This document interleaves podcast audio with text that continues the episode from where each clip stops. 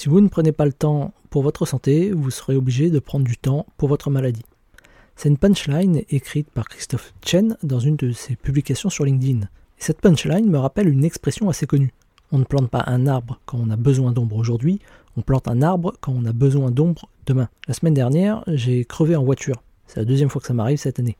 Heureusement, après avoir utilisé la roue de secours, la première fois j'ai pris le temps de la remplacer par une autre roue de secours.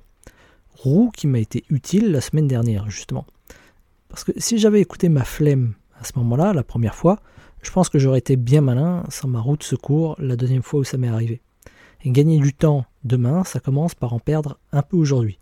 Vouloir gagner du temps aujourd'hui, c'est en perdre beaucoup demain.